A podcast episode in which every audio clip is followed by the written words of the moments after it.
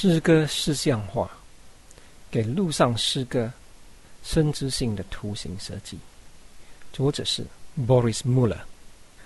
诗歌视像化是独一无二的。许久以来，世上少有包容生殖设计概念的设计项目。诗歌视像化有诗意的、抽象的描述诗歌。这些描述法后来用在德国布里曼举行的路上诗歌这文学节日的图形设计。自此以来，诗歌视像化成为了这节日的。整体的一部分。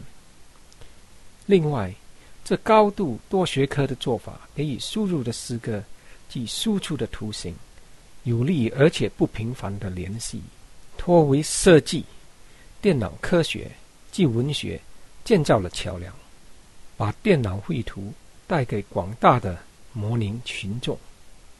鉴于设计学的规范，诗歌思想化的成就。并非局限于某一特定形式，而是一个企业所公认的特殊的专有观念。